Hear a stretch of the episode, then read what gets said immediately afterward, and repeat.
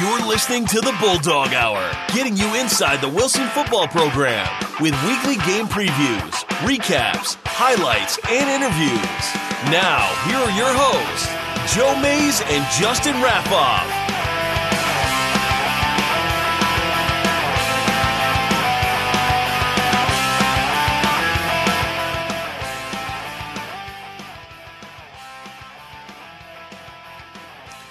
Well, good afternoon, everyone, and welcome to the fourth episode of the Bulldog Hours Season 2. I am one of your hosts, Joe Mays, and sitting next to me, co host Justin Raffoff. Yeah, it's uh, good to be back for another update in the season here, and uh, you know a few games we can talk about. And uh, again, we, we, like getting these in-season uh, updates done. We're getting more done than we did last year, so it's kind of nice to break it, break down the season a little bit more. Yeah, this is our fourth episode of the second season, like I said. And last year in the first season, we did a grand total of four episodes, and that was through the course of two preseason weeks and 12 games and we're here only week four, six weeks into the season with, you know, including training camp, and we're already on the fourth episode. And we're trying to do this every other week throughout the year because, you know, people seem to like it. Uh, and we, we have fun doing it and we have fun on Friday nights covering the team. So, uh, here we are again. We're going to recap weeks three and four, which just wrapped up two nights ago. And we're going to preview weeks five and six and, um, you know, just kind of go over where our future opponents are the history of the series between Wilson and the uh, opponent, and we'll also look back at week three and four and how the Bulldogs fared in those, those contests. But um, we'd love to be able to uh, interact with anyone out there listening or watching, and there's a lot of ways you can do that. For more information on that, make sure you visit bulldoghour.com. But you can find us on social media uh, on Twitter and Facebook. Uh, just look for the Bulldog Hour or at Bulldog Hour. And uh, you can also email us. All that information, like I said, is on bulldoghour.com. So if you need anything from us, go to the show website, bulldoghour.com. There you can find all the season one um, video and uh, podcast, as well as anything we've done for season two. And also a link to our players of the game are listed at the bottom, the sponsors that help us out. And uh, if you'd like to become a sponsor, you can also find that information on there. Uh, and any any help from um, anyone out there listening that enjoys the show is always appreciated. And even just sharing the, the site online on social media and with your friends and family, just tell them to hit us up at bulldoghour.com and we'd really, really appreciate it. Just spreading the word. Hopefully you've seen it in the, featured in the Bulldog Blitz. And I believe at our, uh, the game five versus McCaskey, we're going to have, um, Mr. Wayne Searer have a little audio announcement during stoppage of play, just to make sure that people are aware that the Bulldog Hour is back, and uh, it features me and Justin, and uh, get you as much Wilson Bulldogs football as we possibly can. All right, so when we last left you, Wilson was 2 0 after a thrilling overtime victory over Springford, but they knew that their biggest test of the early season was coming in week three, and that is when Wilson traveled to Harrisburg to take on the Central Dauphin Rams. Who the Bulldogs fell to last year in week three at home at Gursky by a score of 20 to 19. And it was a hard fought game, but you know, you could tell that we went toe to toe with them, didn't come out on the right side, but you know, it was exactly what we expected. It was a tough, hard fought game. Fast forward a year later, and I'm not sure much has changed other than the venue. While the score may appear a little bit differently, it's not one of those games where you could look at the box score and know for sure how the game went. Yeah, you know, the outcome of the game wasn't exactly uh, what we wanted, or really anything close to what we wanted. Um, but again, like you said, I don't, I don't think it tells the whole story. Um, people who were there I, th- I think would agree with us for the most part um, on both sides. Um, you know, some it, it, just seemed to not be not be the Bulldogs' night. Um, again, last week at at Central Dauphin. you know, tough place to go. Um, one of the top teams in the district every year, uh, traveling to their home field to play. Um, you know, you, it's going to be tough to begin with. Then you get some some breaks that don't necessarily go your way, you know, and that that makes things even tougher. But again, you're that's all magnified when you're playing a great team. Uh, you know, when when you're not playing the top level team, sometimes those things yeah, they may slow you down, but they don't really necessarily matter in the end result.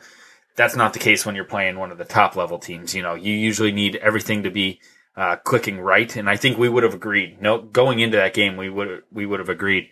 You know, in order for Wilson to get out of here with a win, they're going to need to play their best game so far, um, and have things turn out that way. You know, kind of go along with that, and that certainly wasn't the case. Um, no, it, it definitely. And, and, so, anything short of that was was going to be a problem. And that, that's basically, I think, where we ended up.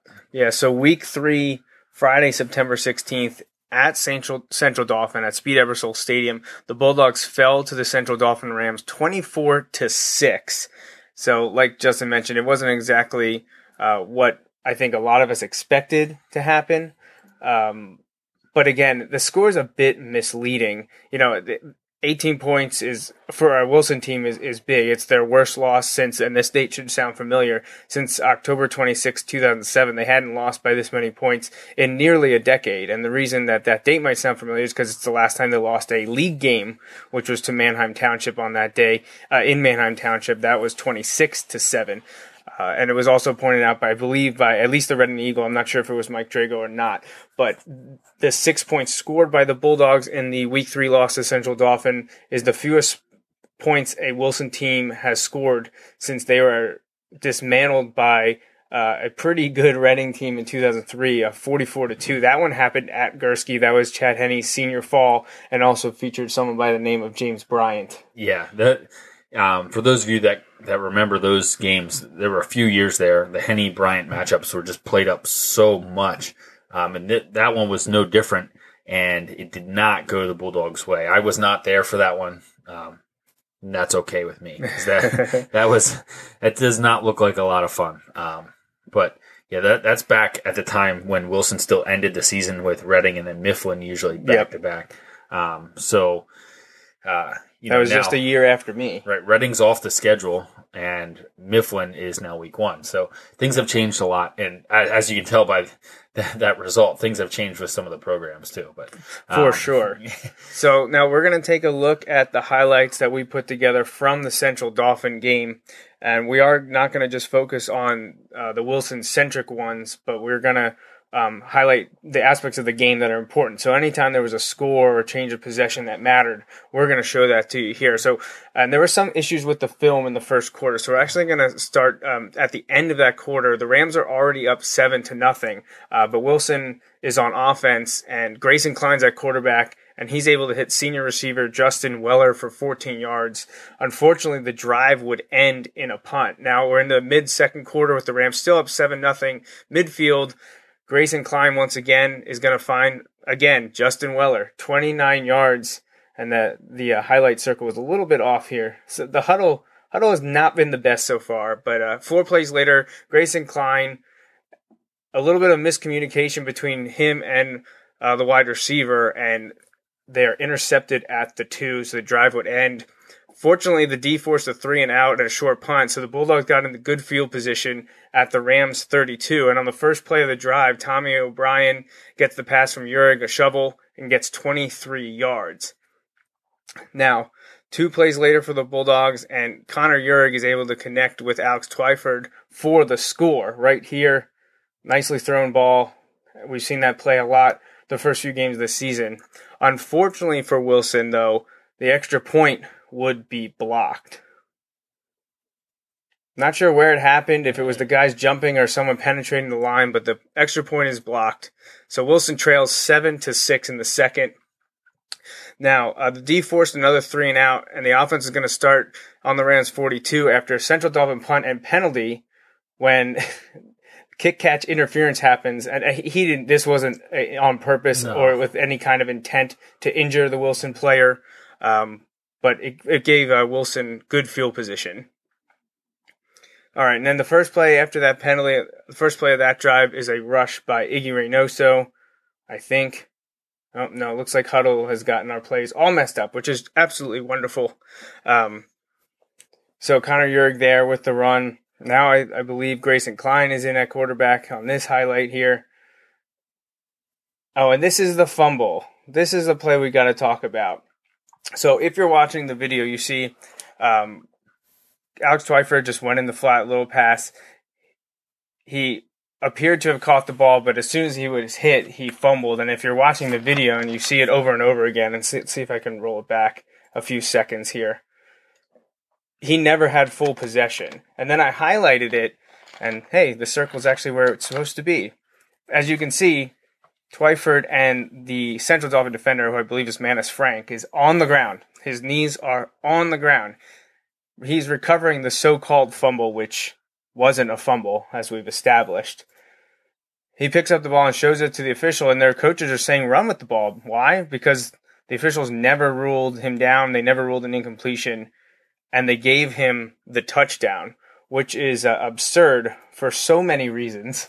One, it wasn't a catch, so it couldn't be a fumble. And two, if it was a fumble, he recovered it already on the ground, meaning he's down in high school football. Even if it would have been in NFL football, he would have been down because he was in contact with the other player. Yeah. Right. So, and this actually resulted in following the game as their players are doing their handshake line, the coaches are walking through.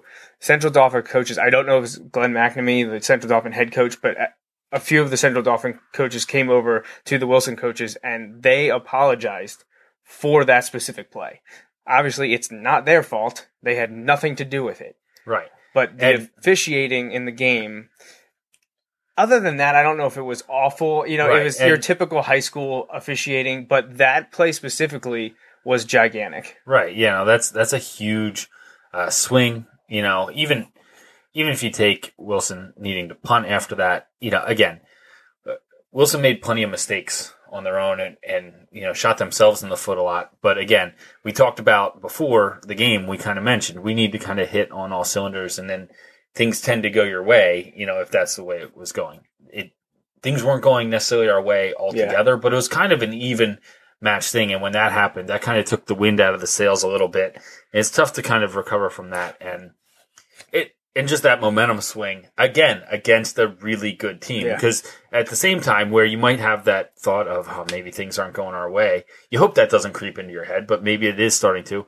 On the other side, Central Dauphin's probably starting to think, wow, things are really just going our way tonight. You know, like, cause to be on the other side of that, you know, you start to think, well, maybe tonight's our night. You know, we so- saw it in week two against Springford. Wasn't the best officiating performance. We saw it in week three, Central Dauphin, probably a little bit better, but that was an egregious mistake. Like, and there was no excuse. He was literally standing right there. Yeah, it wasn't lack of position. It wasn't, you know, sometimes there's a crazy play where, you know what, no one has a good view of it, and that's just the way it is. This was right, right, Right in front of him. Yeah. All right, let's pick it up right after the terrible officiating with Wilson on offense. Connor Yerg is going to hit running back Iggy Reynoso on a screen that's going to go for 37 yards. It was one of the Bulldogs' biggest plays of the evening, and this got them down to the Central Dauphin 31 late in the second quarter. Now, there was a couple incompletions in between uh, a short completion. Bulldogs now facing fourth and eight, and Yerg is able to hit Justin Weller for a nine to keep the drive alive. There was a seven yard rush after that, sandwich in between two incompletions. And then Wilson chose to attempt a 30 yard field goal by senior kicker Nick Borelli. However, it is blocked, but is picked up by senior holder Mason McElroy. I think the Now- key was when it was blocked, the ball went backwards. Right. Now you could see Central Dauphin was still celebrating the blocked kick, but didn't realize that because it was a live ball and advanced, Wilson got a first down. yeah, heads up play by Mason. Yeah, absolutely great play by senior Mason McElroy. Again, there, there was an advantage of, you know, sometimes that might get whistled dead, whether it should be or shouldn't, you know, sometimes in just the chaos. Mason picked it up and ran. There was no whistle. Got got the first down, um, which again gave us a few shots, and we're closing in on halftime here. After the heads up play by Mason, there was an incompletion, a sack, and then a timeout, followed by yet another incompletion. So the Bulldogs are now facing fourth and 18, just two seconds left in the first half. Connor Yerg is going to look for Brian Wright on a post in the end zone. Unfortunately for Wilson, the Rams defender undercuts Brian at the last moment, deflects the ball, and that is the way the second half, or excuse me, the second quarter and the first half would come to an end with Wilson down 14 to 6 at halftime. Now Wilson kicked off and the ball went out of bounds, so the Rams ended up starting on their own 40 in the third quarter. Um, and the Bulldogs defense surrendered 28 yards on the first three plays.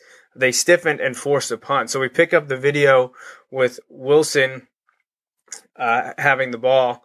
Um, but unfortunately, on the fourth play of the drive, it's going to end with an, another interception.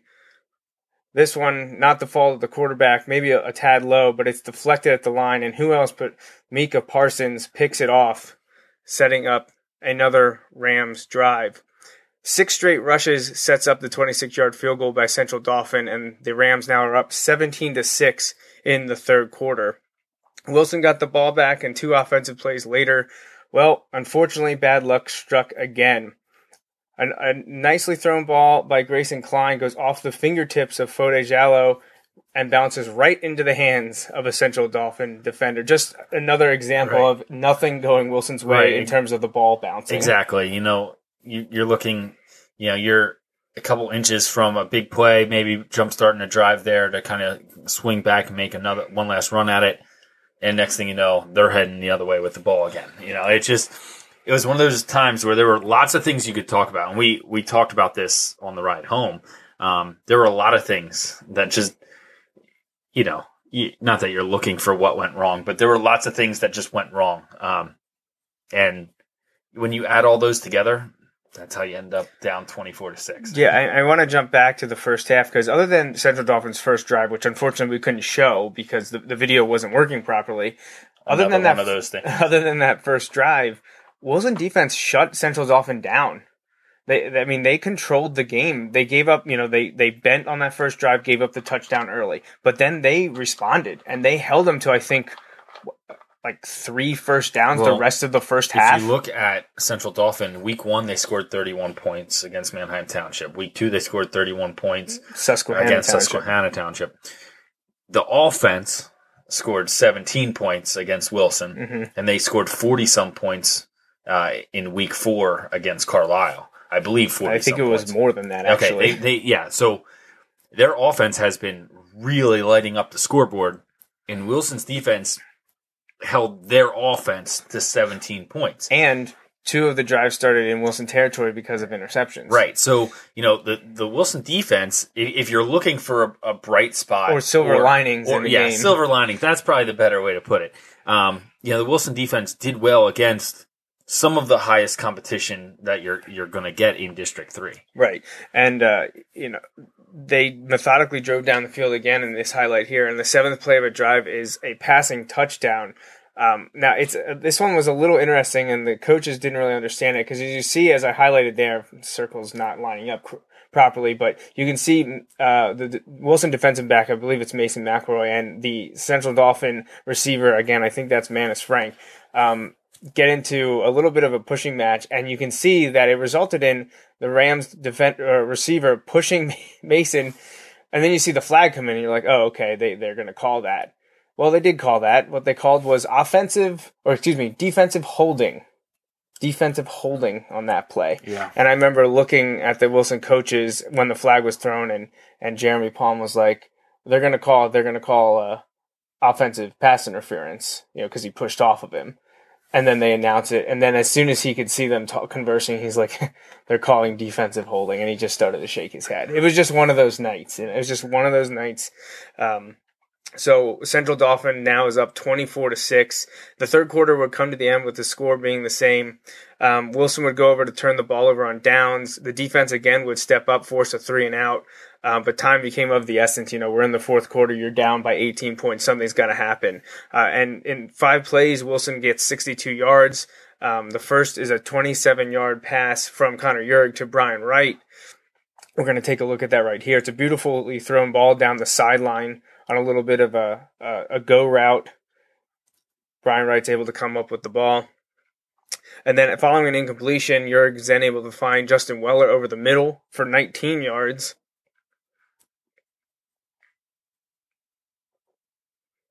And then following another incompletion, Yurg is able to find senior wide receiver Fode Jallow for 16 yards.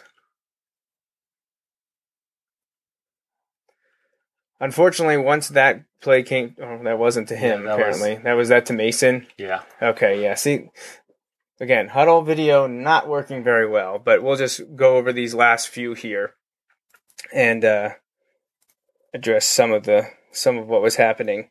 Um, so uh, we didn't see the video of Fode catching it, but um, there was another turnover by downs on Wilson following the end of that drive. The defense forced another three and out. Um, and then I think the video that we actually saw was on a third play of that drive. There was a 16 yard pass from Grayson Klein to Mason McElroy, and he had some shifty moves to get them that far. Unfortunately, Wilson would turn it over on downs again, and then Central Dauphin ran out the clock. And the last part of the video you saw was the final score 24 to 6. All right, so some team statistics from the loss to Central Dauphin. You know, when you look at the raw numbers without the score, Wilson, the biggest detriment to Wilson was their inability to run the ball. Yeah. The, the Bulldogs gained just 27 yards on rushes versus 233 for Central Dauphin. Yeah, so they were outrushed by 200 over 200 yards. That's insane. Yeah. Now, first downs, Wilson got 19, Central Dauphin had 12. Passing yards, Wilson 240, Central Dauphin 68. Total yards, relatively close, 267 for the Bulldogs. The Rams with 301. But yeah, if you get outrushed by over 200 yards and then you only lose the total yards battle by you know 34, that's not that's not bad. No, the the bigger thing are these ones coming up here. Time yeah. of possession. Wilson only had the ball for 17 and a half minutes, whereas Central Dauphin had it for 30 and a half minutes. Right, and think about that 30 and a half to 17, and Wilson had 19 first downs to CD's 12. Right. So CD's drive were long and methodical, and they kept the defense on the field. You know, with the number of two way starters that Wilson has, they had to start to feel um, the exhaustion, even though they're always going to be one of the best conditioned programs. Right that that'll start to wear on a defense and those guys going two ways. Another big story: uh, third and fourth down conversions combined. Wilson was one of fifteen, whereas Central Dauphin was six of seventeen you know, third down alone, Wilson didn't convert a single third down in the entire game against Central Dauphin. That's crazy. That's that's a crazy statistic right there. And then the last one, red zone, Central Dauphin, three out of four trips inside the twenty, they got points. Wilson five times, one score. Yep. And like you said, um, a lot of that is just a lot of things coming together. Um, you look at some of the numbers, it looks pretty even, and some of the other numbers, you can start to see the difference um, in where where you end up at twenty four to six. Um, so again, not you know, there were lots of things that that did go wrong. Uh, there were some silver linings, like we talked about when we were watching the highlights. Hopefully, um, you know, you're able to take something from that game because again, it is against um, some a really high level of competition, and that's not to be lost. Like when you when you schedule the tough non-league opponents, um, you're not necessarily doing it for the to hope you get an undefeated regular season. That's not that's not the direct goal. You know, obviously that's a goal, um, but that's not a direct goal. Uh, the idea is to get better each week and hopefully build to be playing um, past the end of October, early November. Right. So, you know, this is a game that Wilson needs to use in order to get better over the next two months, uh, you know, to hopefully, well, I guess over the next month ish, and, and hopefully continue for two months. So some key individual stats: uh, running back Iggy Reynoso are seven times for 19 yards. He also had one reception uh, for 22 yards. Senior Justin Weller holding six catches for 79 yards. Alex Twyford was three for 11, and he had the touchdown. Uh, Connor Urig uh, had the most pass attempts from the quarterbacks. He was 14 of 29 for 171 yards and the touchdown to Twyford. He also had that one deflection interception. Grayson Klein was 6 of 15, 69 yards, and he had two interception, one of those being the deflection. And on defense, Fode Jalo was all over the field against Central Dauphin, making a lot of key stops. He had 11 and a half tackles, one of them for loss, as well as a pass breakup. And uh, senior safety Tommy O'Brien, also eight and a half tackles and three pass breakups. So looking back over the film and the stats and, you know, being there in person watching the game, we thought uh, it was senior wide receiver and outside linebacker Fode Jalo, who was the Wilson player of the game and the loss to Central Dauphin. Besides his 11 and a half tackles, he also contributed three receptions for 40 yards. So Fode Jalo is the Bulldog Hour player of the game for Central Dauphin.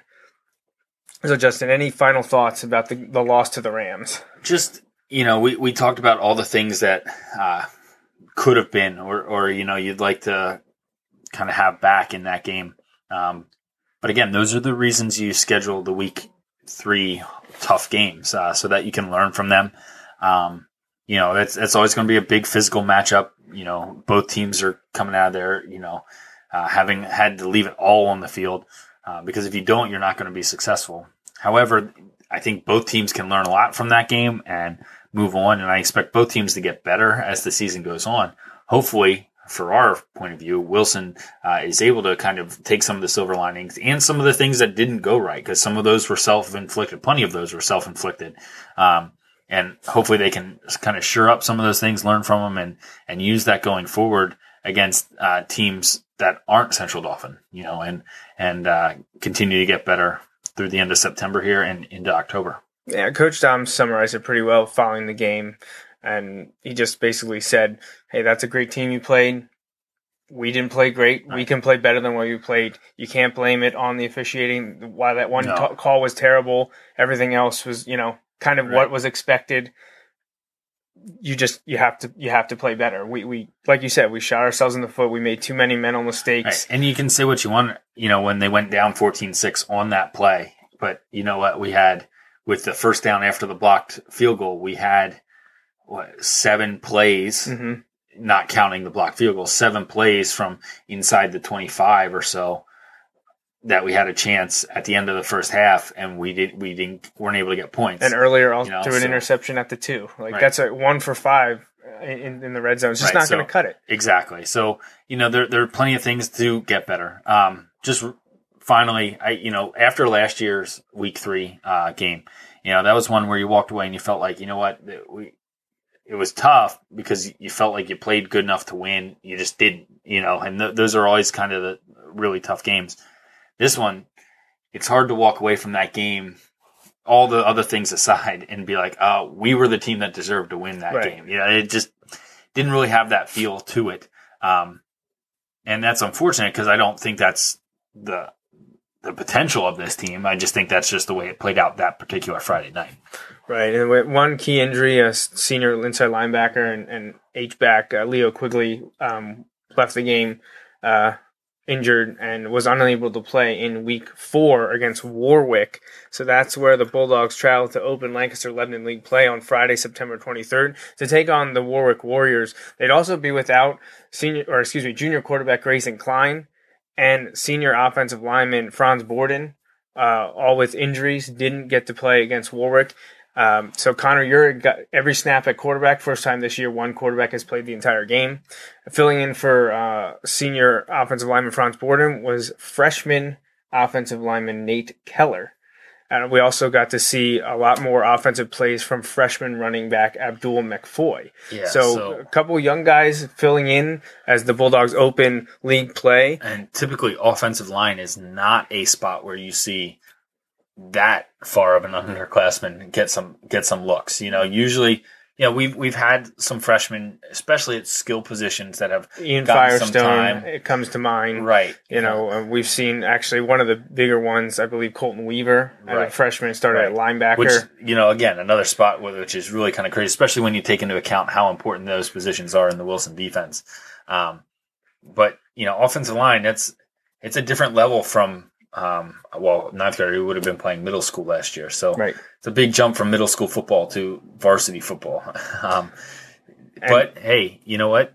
You need you need somebody to step in there when the other guys go down, and um, you know, it's kind of that next man up. You know, that's kind of cliche, but that's kind of the way it is. We need to be able to step in there and fill it in. And I think, unfortunately for him, Franz Borden has a pretty significant ankle tweak that uh, he could be held out this week as well. I think it's up in the air at this moment, but we, we could see um, freshman Nate Keller playing once again uh, this coming week, uh, week five, as the Bulldogs return to Gursky to host uh, Lancaster McCaskey, who we'll talk about in just a bit. But back to week four, Friday, September 23rd.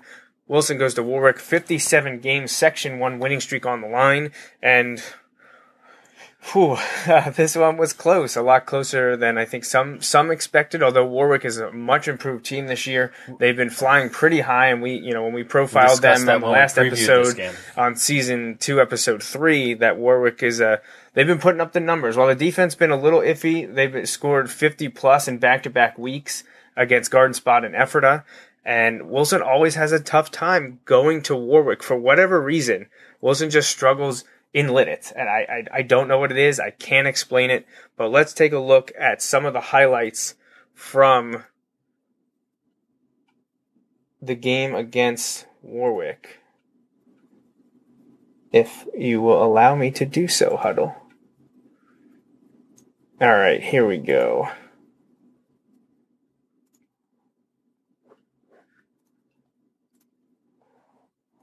All right, so Wilson started off. They received the kick, and on one of the first plays of the game, it was a little uh, flare pass from Yurig to O'Brien gets Wilson into Warwick territory. Then again, same thing to the other side of the field. Yurig hits O'Brien. He gets to the sideline, picks up another first down. Then Wilson tries to go deep, and they're able to connect Yurig to senior Brian Wright at the two now, this is where the officiating started to go a little sideways, and this is the, literally the first drive of the game. Wilson had just gotten the ball. Now, Brian Wright had caught the ball with his hands, was absolutely no problem with that whatsoever. But he, as it appears from me standing right there, I'm not sure he ever got a foot inside, right, uh, it, down. It's kind of hard to tell from the video.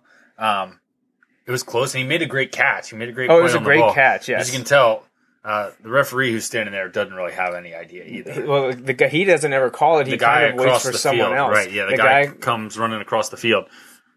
Well, let me rephrase and, The guy comes across the field. It, he wasn't running across the field. No. So they give Wilson the ball actually inside the two, just outside the one yard line, and then um, Wilson immediately gives the ball, and there's freshman Abdul McFoy, and he gets lit up, but falls into the end zone to give the Bulldogs an early lead. Extra point is good. Wilson leads seven to nothing. All seems well. yeah, it all seems really well because they, the defense forced Warwick to go three and out, and then McFoy again another big run, getting to midfield on uh, Wilson's.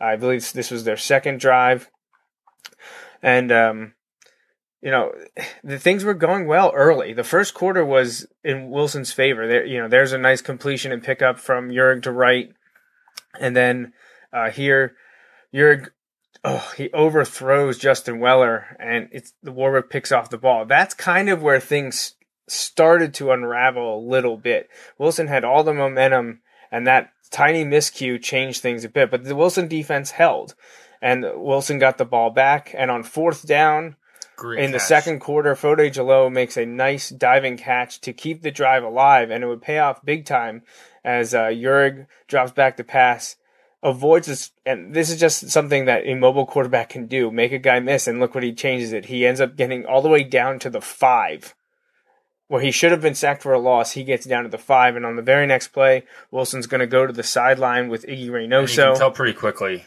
Iggy gets the ball. No one's cutting that corner for him. I mean, they have a guy come and kind of make it close, but I mean, he was already in oh, until yeah. he get his legs get yeah. taken out from under him. So now you're like, okay, this is good. Wilson's up fourteen to nothing in the second quarter fine. We, we recovered from the turnover. The defense has been stifling. You know, work, like I said, work scored over 100 points over the, the two games prior to this. They were airing it out and doing it with a lot of success. So things look to be going in Wilson's favor. You're going to see a beautiful uh, jet or end around here by Mason McElroy to pick up a first down in the second quarter. And, you know, Wilson's just rolling. It, throughout the game, though, not being highlighted here, just weird, weird penalties. Like you just didn't know where they were coming from.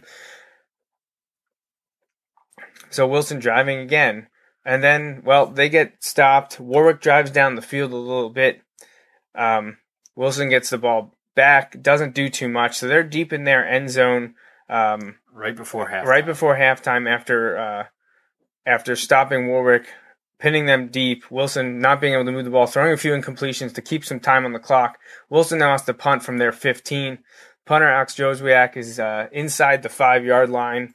And well, you probably know this is going a low snap because once again, senior Franz Borden, who didn't play, is the normal long snapper. The punt is blocked. Warwick recovers at the one. Well, on the very next play, Warwick's able to get into the end zone on just an inside zone play by their running back, who actually does lose the ball pretty quickly, but he was clearly already across the plane yeah. into the end zone. So At halftime, Wilson leads 14 to 7, but all the momentum is on Warwick's side. Right. Yeah. I think that I think the defense had only given up like three first downs or something like that. You know, the, the, it was still lopsided, even though it wasn't lopsided on the scoreboard.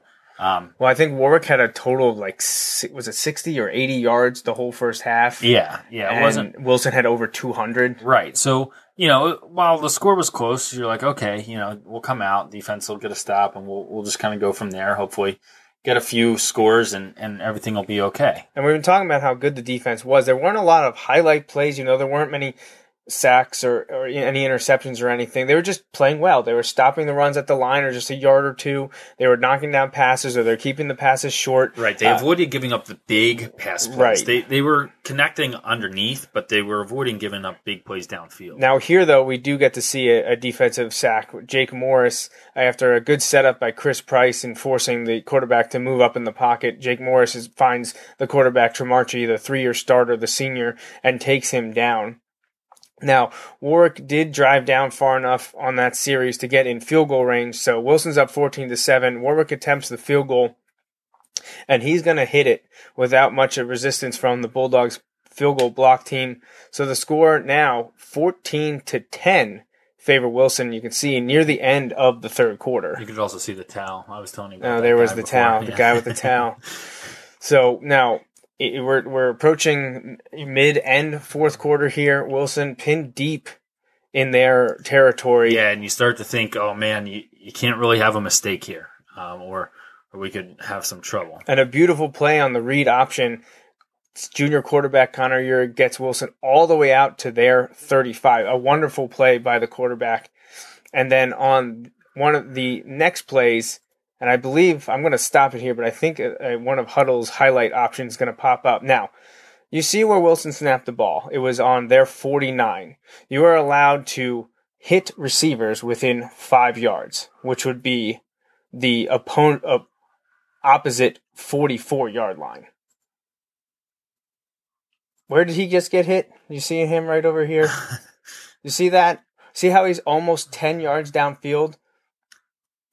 Ball in the air, by the way. And it leads to a Warwick interception because the receiver that he was throwing to was hit nine yards down the field when the ball was in the air. Now, was there a flag thrown on that? No, there was no flag thrown on that.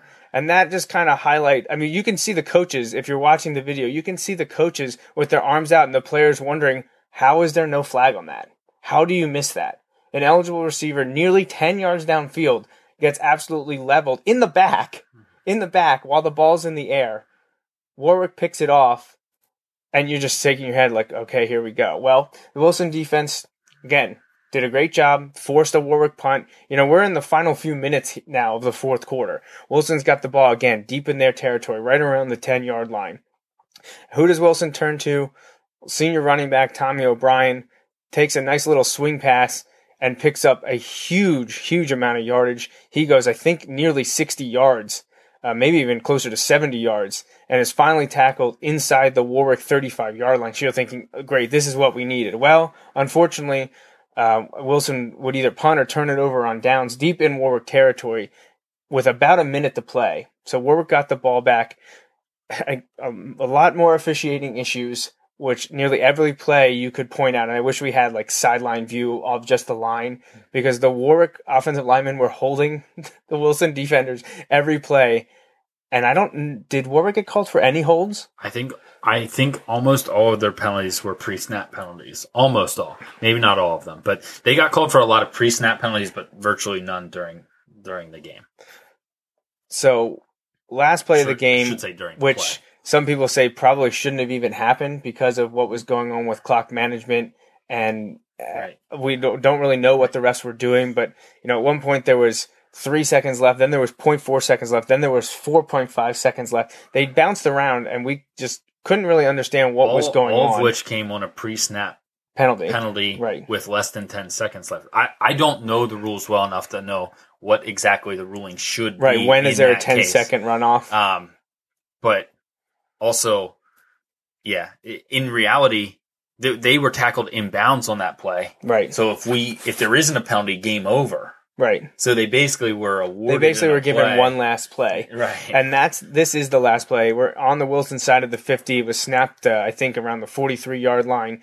Uh, their senior quarterback scrambles, and he's going to get hit here by soft I'll linebacker what, Nick Johnson. When he ran past the line of scrimmage, I had a sense of relief because I was pretty confident he wasn't going to run 45 yards Right. in for the touchdown.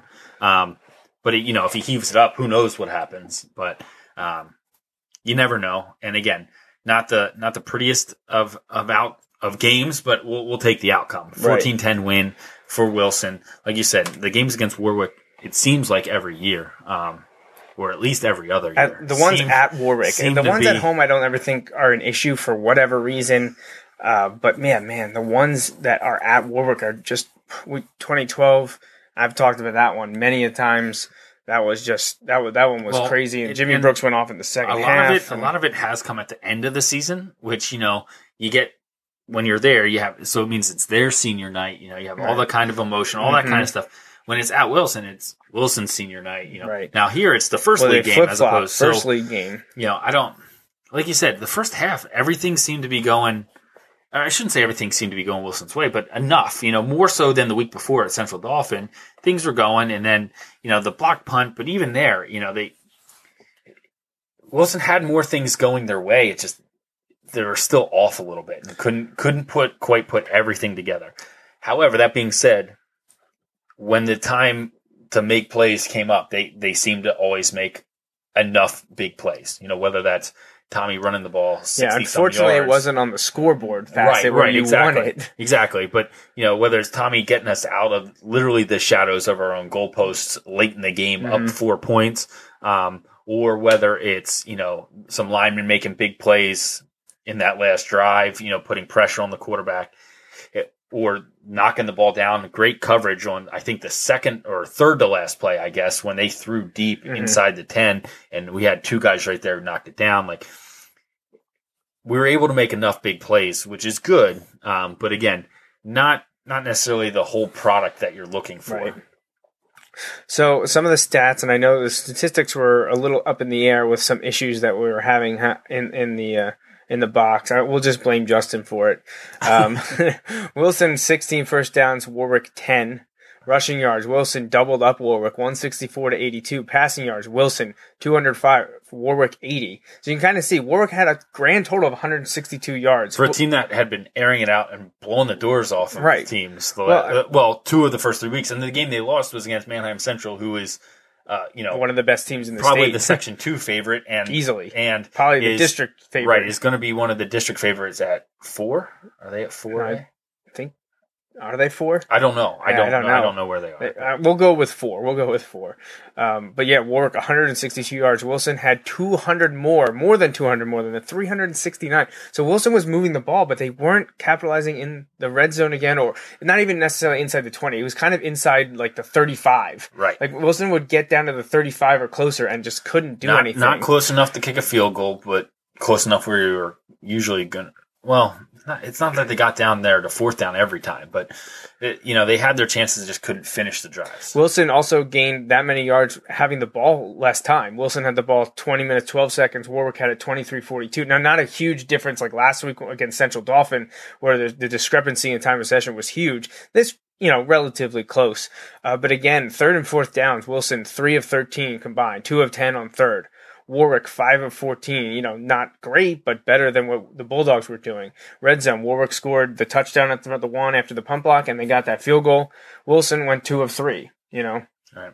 it just that that interception again. You know, it's unfortunate that you're looking for points and and that happens, but um, individually, some some players were able to get it done. Now we talked about Tommy O'Brien. He kind of got got it going. A lot of it was done through the air with little quick quick passes, either shovel pass or the flare passes.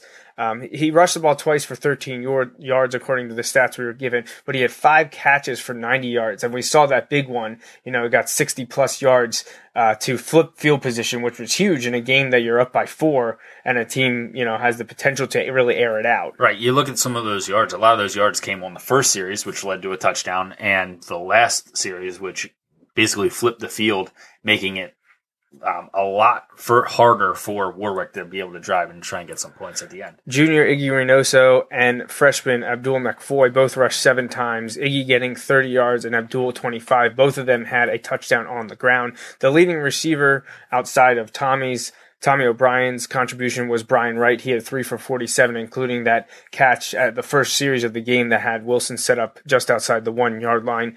Uh, Connor Yurg, again, he didn't, he's the only quarterback that played because Grayson Klein was out with an ankle injury. He was 14 of 28 for 205 yards. He had the two interceptions, um, the one which should never have been called an interception because the receiver was attacked downfield. Um, he also had nine rushes for 65 yards, and including one late in the game, deep in Wilson territory, that moved the ball out a good 20 some Right. yards. Uh, on defense, once again, senior Fode Jalo led the way, seven and a half tackles, but junior inside linebacker Trevor Hatley chipped in five and a half. And looking over the film and being there, taking a look at the statistics, it was tough to figure out who we thought the player of the game was. especially because the statistics weren't really going to jump out at you in this one. Uh, but being there, I felt like um, you know a number of times there's there's a big play being made, um, and you know so that that's kind of went into our, our decision here for player of the game. Right, and and this the stats do stick out a little bit. You know, when you get 90 yards receiving, especially as a running back, you must have been doing something right, and he made the right moves. So Tommy O'Brien, the running back and safety, the senior, he's going to get the nod as our week four player of the game for the Bulldogs' victory at Warwick. He again had the two rushes for 13 yards, five catches for 90 yards, and from his safety position, he chipped in one and a half tackles. Not eye popping numbers. Not many people had them. It was kind of a team effort. Uh, but when it mattered, Wilson was putting the ball in O'Brien's hands. Yeah, he he got the ball early again, kind of setting the tone. Now I know they they got some of the other running backs in there as well, but also late in the game when they needed to move the ball, he came up with some huge plays, and and that um, you know that was one of the things that stuck out. All right, some pictures from the game if you're watching. You know, Coach Dom's addressing the team after the game. Just say, hey, be happy getting out of here with a win. Um, Coach Doms does not usually talk about officiating. I say not usually because this was an exception. He was very, very displeased about the egregious non calls that were happening, and we highlighted some of them. Um, I believe they were going to be sending a videotape to the officiating council that controls this because they just thought it was absurd the way that the game was officiated. Yeah, and like you said, it's one thing you know, you hope for consistency because because with consistency, at least he can make adjustments, and I think that that may be where some of the frustration comes in. Again, you know, move, moving on, like again, we need to play in a way where in this game specifically, yes, there were there were some times where it kind of contributed to us shooting ourselves in the foot, but a little bit, you know, we need to clean things up and, and continue to to get better. Um, you know, you would have liked to seen a little bigger step in the right direction following the Central Dauphin game. And again, there there were some silver linings in the game, but uh, plenty to work on leading into the McCaskey game next week. Yeah, and, and Coach Doms, I mean, that wasn't the focus No. of the post game speech. Obviously, a lot of it was, hey, we got to get better. Like, you can't have these, you can't put the game in the officials' hands. Right. You'd never want that. Right. And unfortunately, the last two weeks, that's happened. It was kind of a little bit more ridiculous, the Warwick game. Um, but there's too too many mistakes. You know, the first interception, uh, the the blocking in general, not getting a lot of done. They were they were moving the ball in between the 40s, like or in the 35s. But once you got inside the 35s, just couldn't get it done. Um, you know, special teams have to get better coverage and and, and blocking. Uh, every facet needs improvement, and that's kind of where Coach Downs was going. Hey, this is on us. We need to get better. And now they're in the midst of league play, four weeks in. Uh, these these issues shouldn't be happening. On a lighter note, I know I said post game when I sent it out on Twitter, it wasn't pretty, it wasn't easy, but Wilson was able to get their 58th straight Lancaster Lebanon League Section One victory. So we thank uh, Jean Ventura for uh, stepping up and allowing me to take a picture of his jersey number. And I'll be uh, hunting down, hopefully, following the Week Five match versus McCaskey for whoever is wearing 59, as I hope that streak's not coming to an end anytime soon. So we mentioned them now a bunch of times. Let, let's take a look at week five and six. Again, Wilson returning home to Gursky Stadium on Friday, September 30th. They'll host JP McCaskey, who is currently sitting at two and two. following their Week Four loss to Lancaster Lebanon League Section One foe, uh, Conestoga Valley. But McCaskey, much better this year for Yeah. sure. Definitely. I think new coaching staff there, correct? Um, I believe you are correct. Yeah, I think so. We have a new coaching staff there. Um, yeah, started out week one against State College, who is, um, you know, already putting up big things, but uh, a lot of people have really high expectations for State College uh, this year. So, um, in that week one score, kind of attention because while people say State College was in control, McCaskey was hanging around, and it ended up being a State College win 24 13 which caught some people's eyes because a lot of people thought that was going to be a lopsided game Yeah. with State College blowing the doors off McCaskey. That's not what happened. So that kind of got people's attention. Then McCaskey goes to William Penn, which is York High School, um, and won 26 to 6. The game was stopped in the fourth quarter. Yeah, with like six or eight minutes left. Right. There was, there was gunfire in the parking lot, not, Yes. at, not at the game itself. And I believe it was completely unrelated to Yeah, I don't game. think it had anything to do. Right. The parking lot's not exactly right next to the stadium, Right, But. I know there was chaos. We were following along on and, Twitter. And so that game, they ended that game. Um, but the game was not in question. Uh, McCaskey won 26 to 6. So kind of, you know, took care of business there. Uh, played Reading last, well, two In week ago. three, yeah. In week three. And Housed them. One really big, 41 19. Um, and then Conestoga Valley, who was also up this year, kind of like Warwick, who is, you know, Well, teams that had- had been doing poorly for a few years. I think Conestoga Valley might have a four year starter at, at quarterback or something Grant like Stoltzfus. He Uh, might be a four-year that. He- starter. It might I'm be not sure. three. I think he's been the quarterback a few years. It's at least three. It's right. at least three. and and so, you know, a lot of people are talking about Conestoga Valley's high powered offense. They put up 43 points against McCaskey, so you know you see that there. But they they were able to score 21, so McCaskey lost that one 43-21. But again, coming in two and two with signs, promising signs that of a step Yeah. up from last year's team, uh, Yep, which, which really struggled. Yeah, McCaskey's you know two and two coming to Gursky uh, for the 44th all-time meeting between the squad. Wilson leads this one 35 seven and one. Uh, the last time these teams played just last year on September 25th at McCaskey, Wilson came away with the victory 38 to seven. Now you got to go back a ways. We're talking 13 years, nearly to the day for the last McCaskey win. It was the same season um, that we mentioned earlier in the show where uh, James Bryan and the Red Knights got the better of Chad Henne and the Bulldogs. Well, McCaskey repaid the favor earlier in, in the year on September 26, 2003. McCaskey at home in Lancaster beat the Bulldogs 31 to 14. So that game nearly 13 years ago was the last time the Red Tornado have beaten the Bulldogs. And again, for people who don't remember, that was the time where McCaskey was producing uh, Division One football players, not just Division One basketball players. They were producing Division One football players. Um, uh, this was after Patterson at Yeah. quarterback, but they had some receivers and some other skill guys who got uh, some looks there. So, um, you know, I know that's a, a long time ago, but again, uh, McCaskey, you can't overlook them. They're they're much improved, and you know it's going to provide an opportunity for the Bulldogs again to show growth from the last two weeks. Uh, we're looking for that opportunity to get better. McCaskey's going to make sure you you're doing the things you're supposed to do, or they're going to be um, you're going to find yourself in a game, and uh, you know, kind of like last week, Yep. you hope, end up having to hope you make enough plays uh, to come out on top.